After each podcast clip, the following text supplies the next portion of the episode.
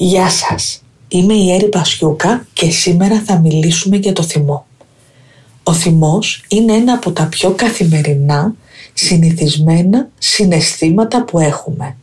Υπάρχει πράγματι πολύ θυμός για πολλά και διαφορετικά πράγματα που ζούμε και βιώνουμε τον τελευταίο καιρό.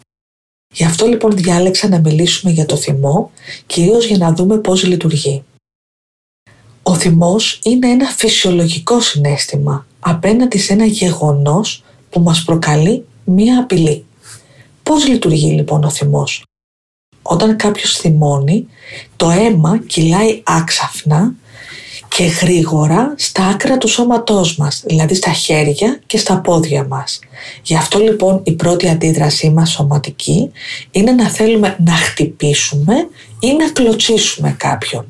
Και εδώ σκεφτείτε ένα μικρό παιδί όταν θυμώνει, ε, το πρώτο που θέλει να κάνει είναι να κάνει κάτι με το σώμα του, προκειμένου να διεκδικήσει, να πάρει πίσω αυτό που αισθάνεται ότι έχασε. Είναι λοιπόν μια φυσική αντίδραση όταν κάποιος μας αδικεί ή τουλάχιστον έτσι το αισθανόμαστε εμείς ή νιώθουμε ότι μας προσβάλλει. Και πίσω από αυτή την αίσθηση της αδικίας ή της προσβολής είναι το γεγονός ότι αυτός ο κάποιος ή η κατάσταση έχει παραβιάσει τα όρια μας και εμείς νιώθουμε αδύναμοι να τα προστατεύσουμε. Ένα κλασικό παράδειγμα είναι όταν οδηγούμε στο δρόμο και κάποιος μας κλείνει, εκεί αμέσως τι θέλουμε να κάνουμε, την κλασική κίνηση με τα χέρια, τη γνωστή ελληνική χειρονομία. Γιατί, γιατί μπήκαμε σε αγωνία, έτσι σε φόβο και αμέσως θέλουμε να κάνουμε κάτι με τα χέρια μας για αυτό.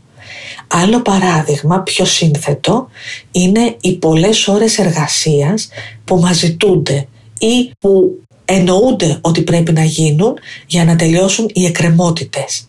Αυτή η κατάσταση είναι η παραβίαση των ορίων μας. Είναι παραβίαση των φυσικών αντοχών μας, είναι παραβίαση του ελεύθερου χρόνου μας. Και εδώ συνήθως όσοι εργάζονται σε εταιρείες είναι δύσκολο να μπορούν να εκφράσουν το θυμό τους άμεσα, όπως είπαμε στο πρώτο παράδειγμα με το αυτοκίνητο, αλλά τι γίνεται, κάποιος που δουλεύει σε έναν χώρο εταιρείας συγκρατεί το θυμό του, δεν τον εκφράζει άμεσα εκείνη την ώρα, άρα ο θυμός μαζεύεται, συγκεντρώνεται μέσα μας, δεν εκτονώνεται την κατάλληλη στιγμή στο κατάλληλο άτομο και μπορεί να εκτονωθεί στη συνέχεια επιστρέφοντας στο σπίτι μας, στους αγαπημένους μας ανθρώπους που αισθανόμαστε ασφάλεια, αλλά που βέβαια ο θυμός δεν τους αναλογεί. Άλλες φορές δεν μπορεί καθόλου να μην εκφράσουμε αυτό το θυμό ή να μην τον εκτονώσουμε και να ζούμε για ένα μεγάλο χρονικό διάστημα με πολύ μεγάλο θυμό μέσα μας το οποίο βγαίνει στην καθημερινότητα σαν ένας εκνευρισμός, σαν μια κούραση, σαν όλα να μου φταίνε, να μην είμαι ικανοποιημένος με τίποτα γιατί δεν έχει εκτονωθεί αυτό το πολύ έντονο συνέστημα. Γι' αυτό λοιπόν αυτό που χρειάζεται να κάνουμε και να σκεφτούμε είναι τρόπους να βοηθήσουμε τον εαυτό μας να εκτονώσει το θυμό που μπορεί να υπάρχει. Τώρα, τρόποι, α, οι τρόποι αυτοί θα πρέπει να έχουν σχέση με το σώμα μας, άρα θα μπορούμε για παράδειγμα να χτυπήσουμε ένα μαξιλάρι στο σπίτι μας ή ένα στρώμα, να σου λήξουμε μια μπάλα αντιστρες που υπάρχουν πολλές για να φύγει λίγο η ενέργεια από τα χέρια μας, θα μπορούσαμε να περπατήσουμε επιστρέφοντας από την εργασία μας στο σπίτι μας ή κάποια στιγμή μέσα στην ημέρα μας.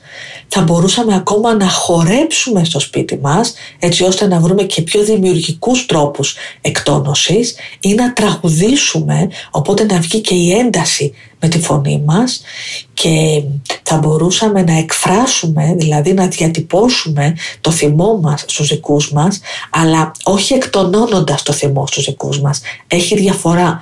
Θα μπορούσαμε να πούμε σήμερα θύμωσα ε, στη δουλειά μου γιατί με κρατήσανε άλλη μία ώρα και είχα πολύ ανάγκη να βγω, να περπατήσω ή να επισκεφτώ έναν αγαπημένο μου φίλο και αισθάνομαι τώρα ότι είμαι σε μεγάλη ένταση αντί να γυρίσουμε στο σπίτι και να μιλάμε νευρικά στα αγαπημένα μας πρόσωπα. Αυτό έχει πολύ μεγάλη διαφορά έτσι, στη σχέση μας ε, με τα δικά μας άτομα.